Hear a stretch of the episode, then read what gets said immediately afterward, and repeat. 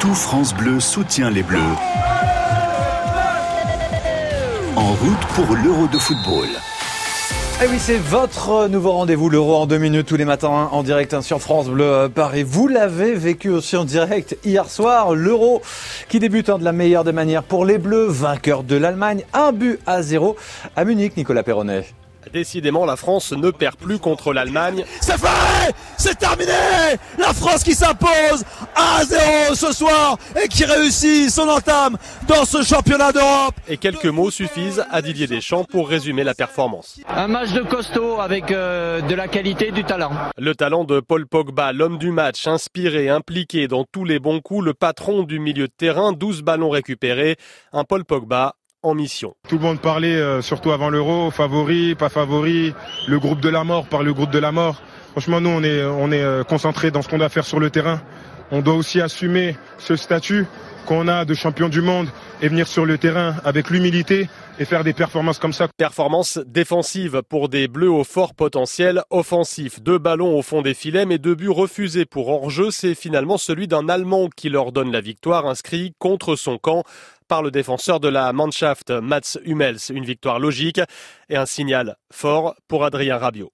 Gagner contre l'Allemagne ici à Munich, c'est important.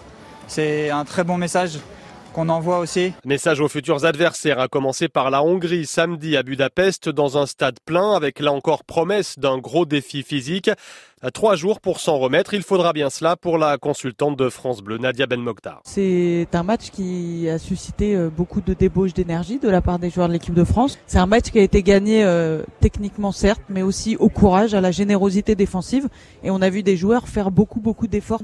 D'ici samedi, ça sera récupération pour ces joueurs de l'équipe de France qui feront très peu de charges au niveau des entraînements, récupération, euh, faire un petit peu le point sur tous les bobos. Hein. On a eu quelques joueurs quand même qui ont été un petit peu touchés et essayer de, de repartir contre la Hongrie avec la meilleure équipe possible. La Hongrie qui s'est inclinée 3-0 hier face au Portugal avec un doublé et un nouveau record au passage pour Cristiano Ronaldo, désormais meilleur buteur de l'histoire de l'Euro devant Michel Platini.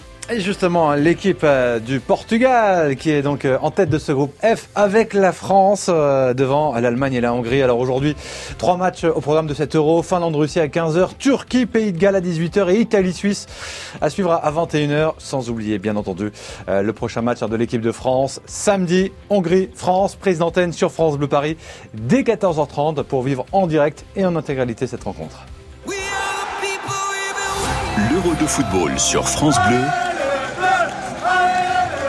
100% supporter des Bleus.